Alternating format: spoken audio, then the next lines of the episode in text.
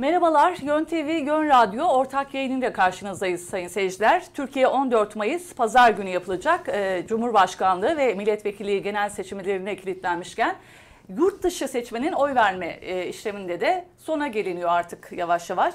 Temsilciliklerde bu akşam saat 21 itibariyle oy verme işlemi sona erecek ama gümrük kapılarında 14 Mayıs'a kadar yurt dışı seçmenin oy verme işlemi sürüyor onu belirtelim. Ee, seçimlerin tamamlandığı ülkeler var elbette. Onlardan oy kullan e, oy e, tablolarının, e, torbalarının e, Türkiye'ye gelme süreci de devam ediyor.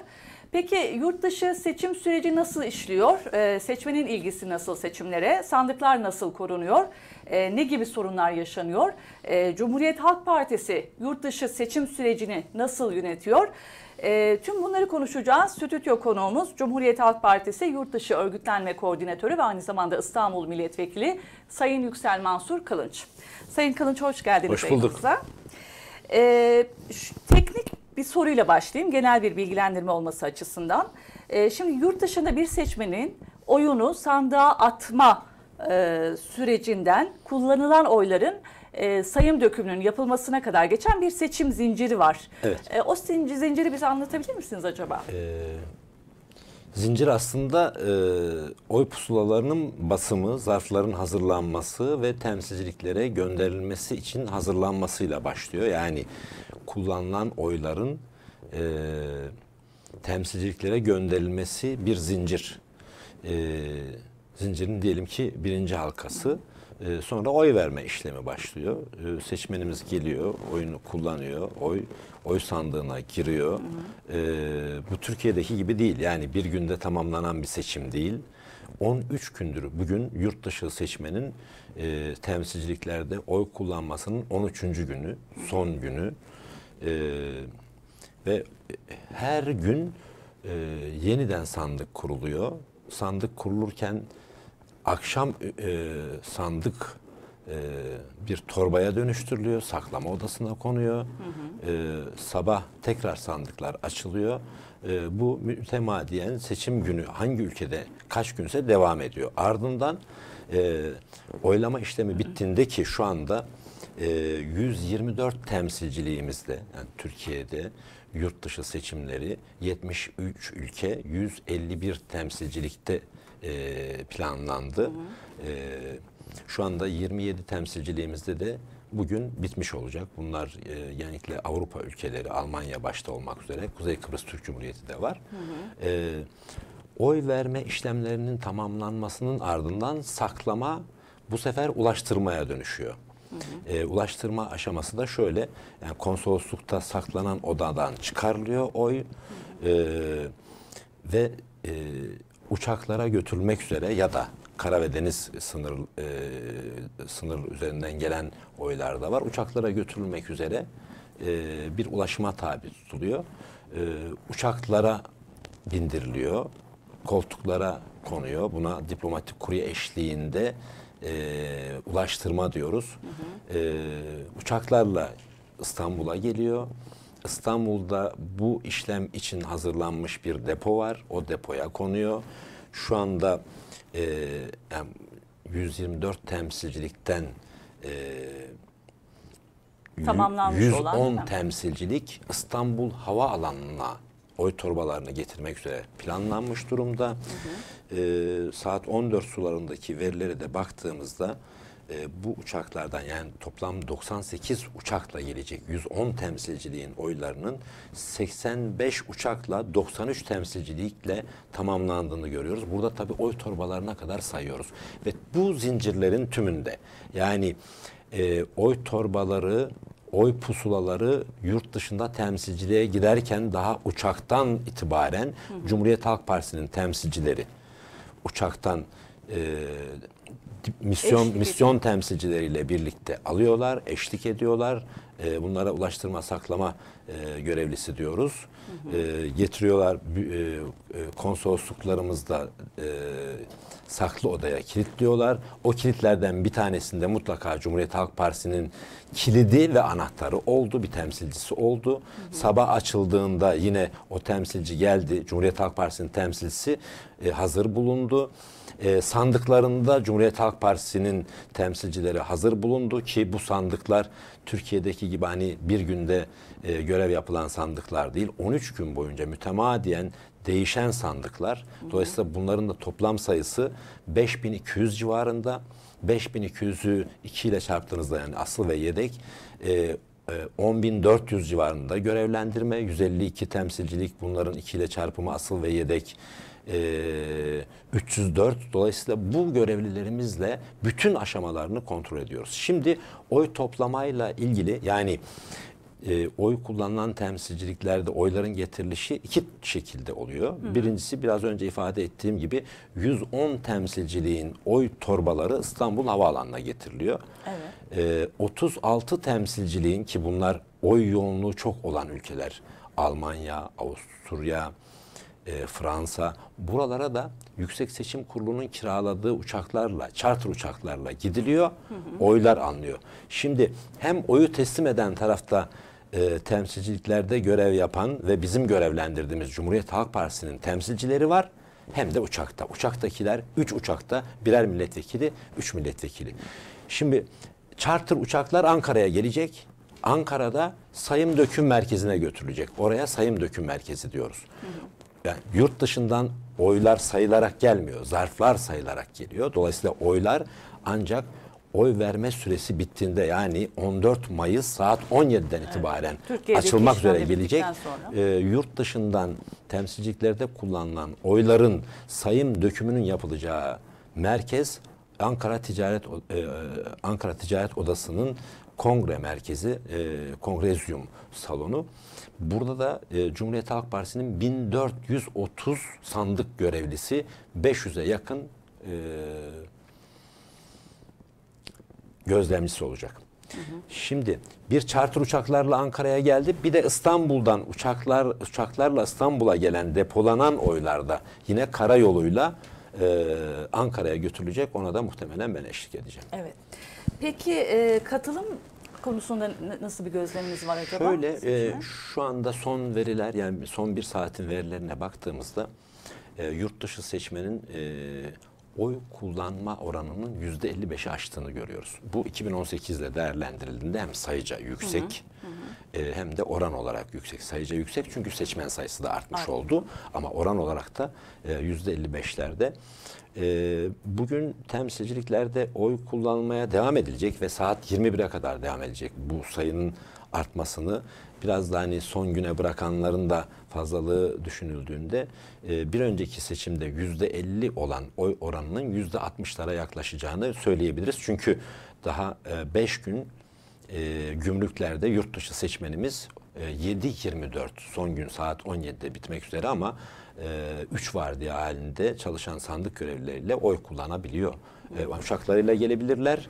Ayrıca yurt dışı seçmeni olan yurttaşlarımız e, herhangi bir yolculuk yapmadan ya da yurt dışına çıkma e, zorunluluğu olmadan çok rahatlıkla en yakın gümrük kapılarına giderek oylarını kullanabilirler. O arada şunu da sorayım. Oy kullanılan temsilcilik sayısında bir artış var mı? Tabii. Yani e, bir önceki seçime, seçime göre, göre 2018 yılında 60 ülkede 120 e, temsilcilikte oy kullanılırken 2023 seçimlerinde ki 75'e çıkarıldı önce sonra iki ülke güvenlik nedeniyle çıkarılmış oldu Afganistan, Sudan. 73 ülkede 151 temsilcilikte oy kullandı. Bir önceki seçime göre çok daha farklı bir durum var. Temsilciliklerin olmadığı 25 merkezde de oy kullanılması planlandı. Bunların 9'unda Almanya'da e, Alman makamlarıyla e, gerekli görüşmelerden sonuç anlamaması nedeniyle e, güdük kalmış oldu. Yani konsoloslukların dışında e, seçmenimizin yoğun olduğu, seçmenin yoğun olduğu bazı bölgelerde de özellikle yoğun olarak Avrupa'da, hı hı. Avrupa dışı da var tabii örneğin Kıbrıs'ta e, da var. E, buralarda oylar kullanıldı. Şimdi bu seçimle diğer seçimler arasındaki değişkenliklere baktığımızda bir seçime ilginin çok yüksek olduğunu görüyoruz. Hele hele ilk gün çok yüksekti.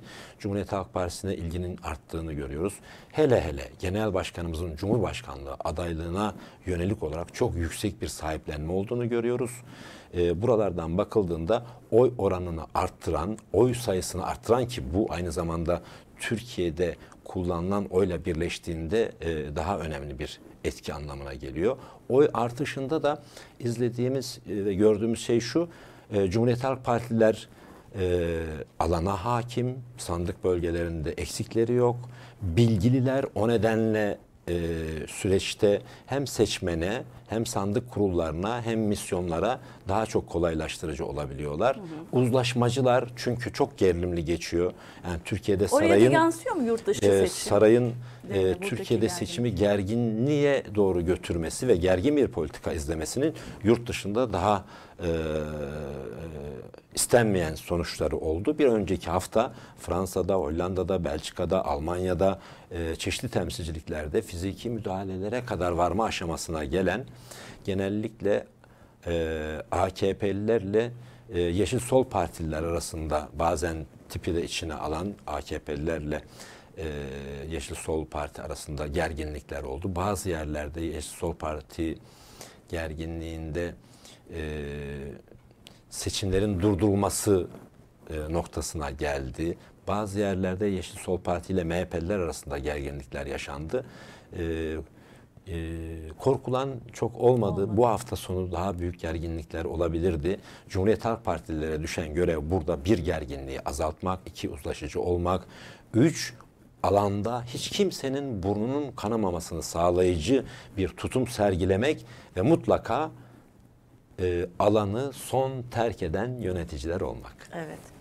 Peki e, bu alandaki sahada az önce sözünü ettiğiniz sorunlar acaba sandık başına yansıyor mu? Yani sandık başında sorunlar yaşandı mı bu seçim sürecinde? Ee, tabii şöyle e, bir kere yani Türkiye'de e, nasıl seçimle ilgili bir güvensizlik varsa bu yurt dışında kat ve kat yüksek. Çünkü yurt dışındaki seçmen Türkiye'de seçimlerin adil, e, hukuka uygun e, yapıldığına inanmıyor. Bu nedenle daha fazla teyakkuzda. Şimdi o nedenle hani e, yurt dışındaki seçmenin durumu şu. Oyunu kullandılar. Oylarını bize emanet ettiler. Şimdi bize so- soruyorlar diyorlar ki tamam ben oyumu kullandım ama oyum kullanılırken konsolosluk odasına girip değiştirmeyecekleri ne malum. Ee, konsolosluktan giderken yolda değiştirilmeyeceği ne malum. Uçakta giderken değiştirilmeyeceği ne malum. En sonda İstanbul'a gelen torbalarla ilgili yani o, orada e, tabii yani gizli bir oda sonuçta 7 tane anahtarı var. Anahtarlardan biri de e, bizim parti temsilcimizde ama e, görülemediği için çok rahatlıkla yani oraya girip ne olacak? E, orada değiştiremezler mi diyorlar. Dolayısıyla bu soruların tümünün sorulmasına neden olan saray iktidarının yıllardır seçimlerle ilgili yaptığı düzenbazlık, bu düzenbazlıkların bu seçimlerde de sandıklarda yoğunlukla yaşandığını görüyoruz. Daha doğrusu yapılmaya çalışıldığını görüyoruz ama tümünü engelledik. E, yani AKP e, mühürlü oy pusulasını da tespit ettik. Cumhurbaşkanı e, Cum milletvekili seçim oy pusulasında e, AKP'nin tercih alanına evet basılmış oy pusulasını da tespit ettik. Hı hı. E, bunu Sydney'de, evet. e, Avustralya'da tes tespit ettik. E, Hollanda'da, Devender'de e, Cumhurbaşkanlığı oy pusulasında e, Recep Tayyip Erdoğan'ın tercih alanında siyah bir nokta olduğunu tespit ettik. Yoğunlukla, çoğunlukla başkalarının adına oy kullandırmaya çalışma, mavi kartlılara oy kullandırmaya çalışma, e, yurt dışı seçmeni olmadığı halde oy kullandırmaya çalışma, oy kullananların oy kullandığına dair işaretlemeyi görme, göstermemeye çalışma, e, bir seçmen geldiğinde oyunun kullanmış olduğunu, oyunun kullanmış olduğunu görme, e, sandığa e, gelen seçmene AKP'li sandık kurulu üyelerinin e, AKP'ye oy vermelerini yönlendirici tavırlar e, ve kabine birlikte girmeye çalışarak oyunu e, kullandırma girişimleri. Bunların tümünü Cumhuriyet Halk Partili ve diğer tabi Millet İttifakı e, üyesi partiler ve Yeşil Sol Parti tip e, bunların da müşahitleri ve gönüllüler e, ve sandık görevlileri ve saklama ulaştırma görevlisi e, seçim sorumlularımız, birlik başkanlarımız çok yüksek bir duyarlılıkla, büyük fedakarlıkla Yani 13 gün süren seçimler, 9 gün süren seçimler. E, dolayısıyla 9 gün boyunca e, uykusuz sürekli sandık başında sandık başını tutma e, büyük bir e, ne derler fedakarlık ama büyük bir dirençle e, Cumhuriyet Halk Partisi'nin temsilcilerinin e, yurt dışı seçmenin kullandığı oyların en doğru şekilde daha doğrusu olduğu gibi yansımasını sağlayıcı e, çalışmaları gerçekleştirdiler. Bu çalışmaların tümünü yurt dışı örgütlenme sorumlunun e, yurt dışı örgütlenmeden sorumlu Genel Başkan Yardımcısı Bülent Tezcan'ın e, yönlendirmesiyle, yönetimiyle gerçekleştirdik.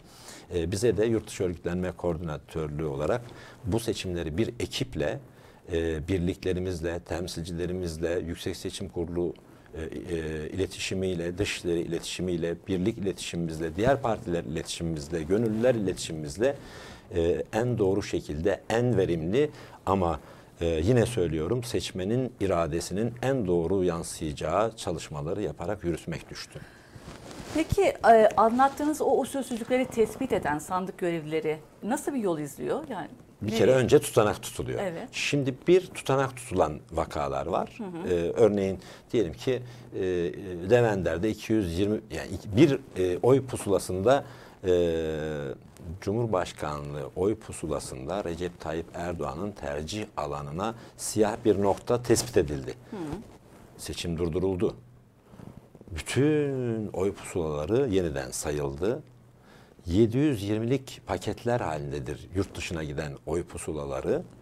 Ee, bunların içinde 225 adet bu noktalı oy pusulası tespit edildi ve onlar çıkarıldı, iptal edildi, tutanağa bağlandı ve e, yurt dışı ilçe seçim kuruluna yani Türkiye tarafında yurt dışındaki bütün seçimlerin aynı zamanda birinci dereceden e, sorumlusu olan yurt dışı ilçe seçim kuruluna tutanağa gönder- gönderilmiş oldu. Şimdi biz de burada o sandıkta o oy pusulalarının iptal edilmiş olduğunu hem göreceğiz. Çünkü biz aynı zamanda Cumhuriyet Halk Partili temsilciler vasıtasıyla bütün sandıklarda yani 5200 e, sandığın tümünde e, zarf sayım tutanağı dediğimiz hani oylar açılamıyor. Evet. Ama zarf- Partilere dağılımı görülemiyor ama bir zarf sayım tutanağı, tespit tutanağı var. O tutanaklara sahibiz. Dolayısıyla e, sayım yapılırken bunları görebiliyor olacağız. E, Sidney'deki olay cin boyutu daha farklı tabii. Sidney'de e, AKP e, mührünün olduğu milletvekili oy pusulası görülünce bu tespit edilmiş oldu, tutanağa bağlanmış oldu.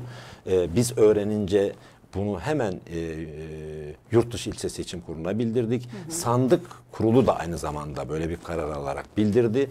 Biz bunun dışında ayrıca yurt dışı ilçe seçim kuruluna bu işlemin sorumluları hakkında suç duyurusunda bulunmak üzere talepte bulunduk ve yurt dışı ilçe seçim kurulu o oy pusulasının e, damga vurmuş oy pusulasının e, sorumlulara hakkında suç duyurusunda bulunma talebimizi kabul etti ve Ankara Cumhuriyet Savcılığına suç duyurusunda bulundu. Yani e, zincir sadece oy zinciriyle değil, oyların e, gözetmenliği e, ya da işte e, ulaştırması, saklaması sırasındaki Cumhuriyet Halk Partili zincirin hiçbir yerde kopmayacak şekilde gerçekleşmesiyle değil, bir de ayrıca işlemlerle ilgili sandık kurulu, gözlemci şikayeti, e, şikayete yetkili kişi bunların yaptığı işlemler, sandıkta yapılan işlemler, saklama ulaştırma komisyonunda yapılan işlemler, yurt dışı ilçe seçim kurulunda yapılan işlemler, bunun aynı zamanda yüksek seçim kuruluna taşınması bunların tümü e, bir silsile halinde, bir zincir halinde izlenerek yürütüldü ve bu sorunları anında görebilmek, anında müdahale edebilmek için de yaptığımız çalışmalardan biri bir zarfların tutanaklarını depolayabileceğimiz bir veri e, tabanı oluşturmak ki bunu yaptık ve bu işlemler devam ediyor. Diğer taraftan da seçimlerde bilinmezlik çok. Yani Yüksek Seçim Kurulu, Dışişleri Bakanlığı, misyonlar, misyonlardaki görevliler, bu seçimlerin e, birçok yerde yeni yapılıyor olması, ilk kez oy kullanabilen insanların aynı zamanda bu seçimlerin bir bölümünde sorumlu olmaları, bilinmezlik, değişkenlik, sürekli yeni karar, sürekli sandık sayısını arttırma, yer değiştirme bunlarla ilgili süreçler izlendiğinde, düşünüldüğünde çok değişkenli, çok ayrıntılı bir süreç. Dolayısıyla bunların hepsini takip etmek, e, yürütmek için de sorularını yanıtlayabilmek için de e, bir e, yurt dışı seçim e, hukuk danışma hattı kurduk. Bununla da e, birçok çalışma yaptık. Yani şu anda bize sorulan bütün sorular aynı zamanda bir veri tabanında ve cevaplar var. Evet. E, Siz de vurguladınız e, bilinmezlik çok. Aslında tam da seçim başladıktan sonra mesela YSK'dan yeni kararlar geldi. Bazı değişiklikler yapıldı. Evet, çok, Onlardan da çok, bahsedelim çok. isterseniz. Çok şöyle, e, şimdi tabii yani yurt dışı seçmenin yoğunluğunu görebilme, seçimi yönetebilme, sürelerinde işlemleri yapabilme bunlar e, Yüksek Seçim Kurulu'nun e, Dışişleri Bakanlığı'na yüklediği görevlerle gidiyor. E, buralarda e, bir bütün olarak düşünüldüğünde e, Türkiye'nin yurt dışı seçimlerini yönetebilecek durumda olmadığını çok net bir biçimde gördük.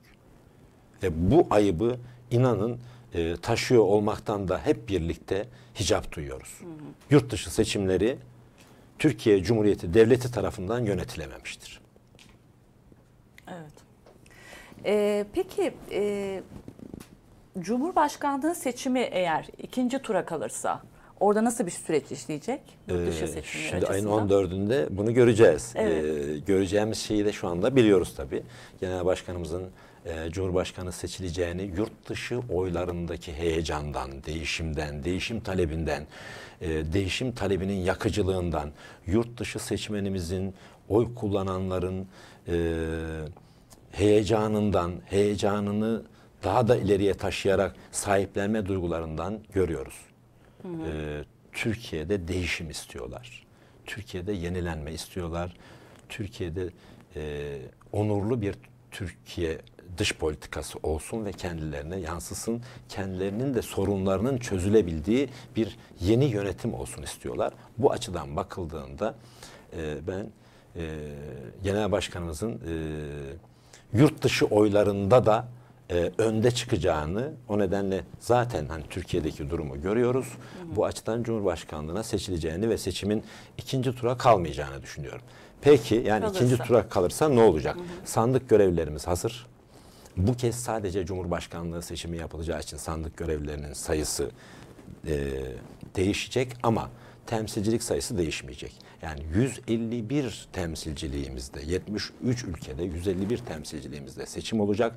Seçim Türkiye'de 28 Mayıs'ta olacak ama yurt dışında 20 ila 24 tarihleri arasında 5 günlük bir süre içerisinde gerçekleşecek. Yani e, birinci turda 13 gün olan süre bu kez e, yurt dışında 5 güne Beş güne. 5 güne inmiş olacak. 5 günlük süre içerisinde seçimler tamamlanacak. 20, Peki. 21, 22, 23, 24. Evet. E, katılımın düşeceği yönünde bir endişe var. Yani o bu, bu heyecanla gider mi acaba yine seçmen sandık başına? Şimdi şöyle yani yurt dışında tabii e, seçmenin sandık başına gel, gitmesi çok kolay değil. Yani e, 800 kilometre, 1200 kilometre e, uçuş yaparak oy kullanmaya gidenler var, görev yapanlar var. E, 500 kilometre karayoluyla gidip e, 8 saat yolculuk yapıp bir de 8 saat e, konsolosluklarda sıra bekleyen e, yurttaşlarımız var. Çok özür dilerim. kolay bir O süreç noktada olmadı. Şunu da sorayım. Mesela bulunduğu ülkede temsilcilik ya da oy kullanabileceği bir nokta yoksa başka bir ülkeye Tabii, tabii yurt dışı seçmeni bir bütün. Yani şöyle e, Şili seçmeni bu hani e, teorik bir şey anlatmıyorum. Bildiğimiz bir şeyi anlatıyoruz. Şili'de e, bulunan bir e, Seçmen. seçmenimiz Brezilya'ya uçuş yaparak oyunu kullanmaya gitti. E, dolayısıyla yani zaten hani her ülkede oy kullanma olmadığına göre yurt dışı seçmeni bir bütün hem gümrüklerde hem de başka temsilciliklerde oy kullanabilir. Evet. Ee, yarım kalmıştı. Yani e, şunu da ekleyerek devam edelim. E, Cumhuriyet Halk Partisi ikinci tura kalırsa eğer seçim o aynı Biz hazırız. heyecanı sürdürmek için Biz hazırız. çalışma Biz hazırız. yapıyor mu? Biz hazırız. Biz birinci turda seçimin sonuçlanacağına inanıyoruz. İkinci tura da e, tümüyle hazırız. Ee, Sandık görevlilerimizle hazırız, saklama temsilcilerimizle hazırız. E, seçmen üzerinde yapacağımız çalışmalarla hazırız. Zaten çok kısa bir süre olacak. Dolayısıyla seçmenin sandığa getirilmesi konusunda yapacağımız çağrılarla da hazırız. Peki Cumhuriyet Halk Partisi yurt dışında e, yani bir profil çizerseniz eğer kimlerden oy alıyor? Ya özellikle Evet. şunun için de soruyorum. Son günlerde çünkü çok fazla e, göç, beyin Evet. göçü diye nitelendirdiğimiz göç yaşandı. Ee, üzüldüğümüz bir şey var. Oy alamadığımız bir kesim var. Çünkü bu kesim oy vermeye gelmiyor. Hangi Gençler genç? orada doğmuşlar, Türkçe bilmiyorlar. Bize ne Türkiye'deki seçimden? Biz buradaki seçimde oyumuzu kullanırız. Türkiye'de seçimle ilgili bize oy kullandırılması Türkiye seçmenine haksızlıktır diye düşünüyorlar. Ee, bu kesimi ikna etmeye çalıştık. İkna edebildiğimiz ölçüler de oldu. Burada e, sadece Cumhuriyet Halk Partisi'ne oy vermeme değil, oy kullanmaya gelmeme var. Ee, böyle bir şey var. Ee, Cumhuriyet Halk Partisi'nin oy alamadığı e, yerler var mıdır? Evet vardır. Kesimler var mıdır? Vardır. E, bunlardan birileri de Orta Doğu'da son e, birkaç yılda Türkiye'de görmedikleri halde, Türkiye'ye gelmedikleri halde mülk alarak Türkiye Cumhuriyeti vatandaşı olmaları. Bunu da bu seçimde görmüş olacağız. Bazı yerlerde belli oranlarda AKP'ye sayıları çok olmasa da e, bir e, zorunlu yönelme olduğunu görüyoruz. Çünkü bu zorunlu yönelme ile ilgili yapılan bir propaganda var. Bunlar aynı zamanda Türkiye Cumhuriyeti vatandaşı olmuşlar. Türkiye Cumhuriyeti vatandaşı olmanın bütün haklarından da yararlanıyorlar. Ancak AKP'nin bunlar üzerinde yürüttüğü bir politika var. Yani diyelim ki İran'da, Irak'ta, Katar'da, e, Beyrut'ta, e, Orta Asya'nın bazı bölgelerinde bu bölgelerde yurt dışı seçmeni yaptıklarını özellikle belli bölgelere, otel bölgelerine çağırıyorlar ve oy kullanmaya götürüyorlar. Eğer oy kullanmazlarsa, AKP'ye oy vermezlerse Türkiye Cumhuriyeti vatandaşlığından çıkarılma tehlikelerinin olduğunu, e, kendilerinden alınan paranın daha da yükseleceğini e, ve bütün haklarını kaybedecekleri tehdidini savuruyorlar. Böylece AKP'ye oy almaya çalışıyorlar. AKP'nin çaresizliğinin önemli örneklerinden biri de bu. Evet. Ee, peki AKP'nin ve Erdoğan'ın e, başta Almanya olmak üzere geçen seçimlere göre e, söylüyorum bunu. e, oy oranlarının yüksek olduğu bazı yerler var. E, bu çalışmalarınızda acaba bir değişiklik görüyor musunuz? E, tabii yani şöyle bir kere yurt dışı seçmenin e, oy kullanma oranı yüzde 50 idi seçim sonunda. Bugün itibariyle yüzde 55'i aştığımızı görüyoruz. E, Yüzde 57'leri bulabiliriz diye düşünüyoruz. Bir kere burada yeni bir durum var. İki, e, yurt dışı yurt dışında seçmen sayısı artmış oldu. Yani 3 milyon olan seçmen sayısı 3 milyon 400 bini geçti. Bunun içerisinde bir 250 bin kişilik kesimin öğrenciler ve beyin göçü olduğunu görüyoruz. Ee, e, buralardan da bakıldığında e, daha önce e, bir de şöyle bir şey var hani AKP'nin politikalarının kendilerine çok yaradığını düşünen yurt dışında yaşayan vatandaşlarımız, e, yurttaşlarımız, kardeşlerimiz vardı. Yani bunlar şöyle düşünüyorlar. Türkiye'nin işte para değeri düşerse kendileri için de avantajlı hale gelir ama şimdi artık öyle düşünmüyorlar.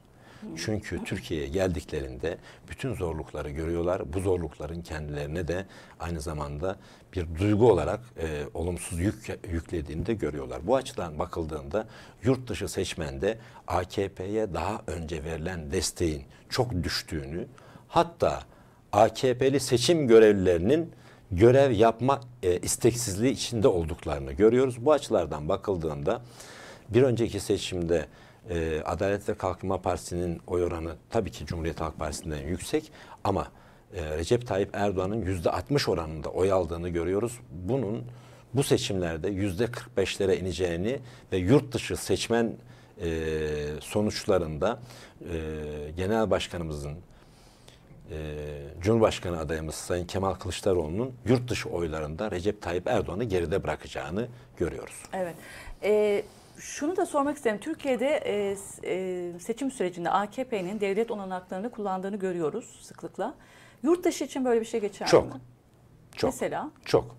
Ee, şöyle e, e, örneğin e, seçim yerlerinin seçilmesi. Seçimin oy işlemlerinin yapılacağı merkezlerin seçilmesi, sandık görevlilerinin seçilmesi, devlet olanaklarıyla aynı zamanda seçmenin e, sandığa getirilmesi, çok büyük paralarla büyük organizasyonlar yaparak seçmenin süpürülerek getirilmesi dahası var. Şimdi e, buradan soruyorum. Bir seçmen gitti sandık başına oy kullanmaya. Oyunun yurt dışı seçmen listesinde olmadığını gördü. Yurt içi seçmeni tespit edildi.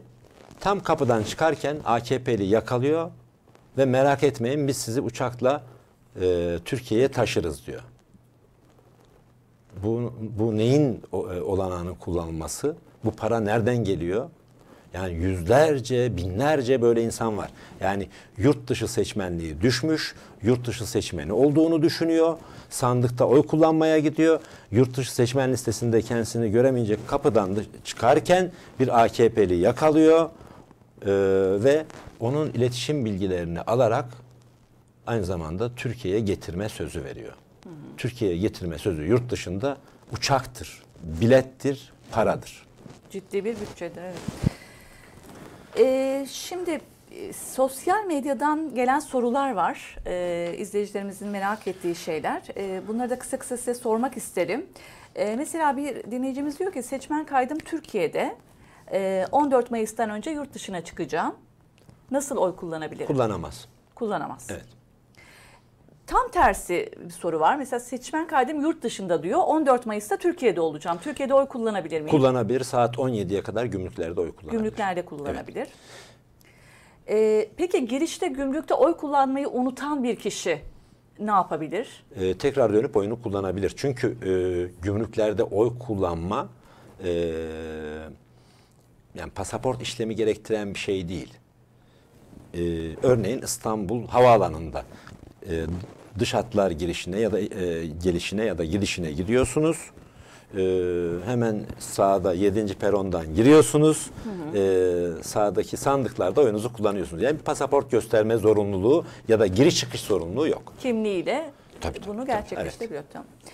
Ee, bir dinleyicimiz de e, yurt dışında yaşıyorum diyor. Seçim tarihinde acaba Türkiye'ye gelip gözlemci, müşahit olabilir miyim? Ee, gözlemci olabilmek partinin yetkisinde. Yetkisinde. Dolayısıyla bunun için bir partiye başvurması gerekir.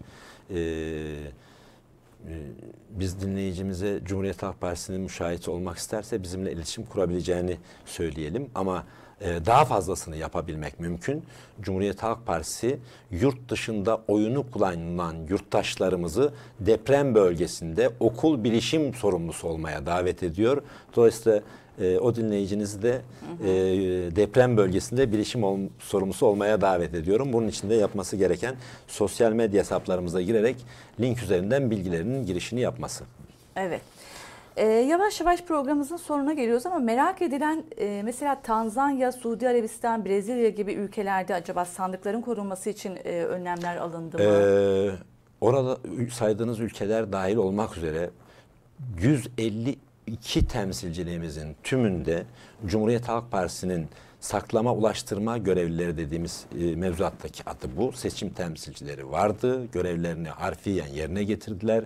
Bizimle 24 saat esasına göre e, iletişim içinde oldular. Çünkü yani Avustralya'da seçimin e, yapıldığı saatlerle Amerika'da, Türkiye'de yapıldığı saatler farklı. Onun için de Cumhuriyet Halk Partisi'nin yurt dışı örgütlenme birimi 7-24, 24 saat esasına göre çalıştı ve buralarda hiçbir iletişim kopukluğu olmadan e, temsilcilerimizle seçim sürecini yönettik. Yani e, yurttaşımızın oyunu verdiği andan e, oyunun sayılacağı, sayım dökülümün yapılacağı alanın tümüne kadar e, zincir bir tane değil, görevlendirme tarifi bir tane değil. E, bunların tümünde görevlilerimiz vardı. Tanzanya'daki görevlimizin kim olduğunu merak ediyorlarsa e, benim Instagram sayfama girebilirler. Peki. Ee, aslında sıklıkla defaten e, program içerisinde vurguladınız ama izleyicilerimizin en merak ettiği şeylerden biri tabii ki seçim güvenliği.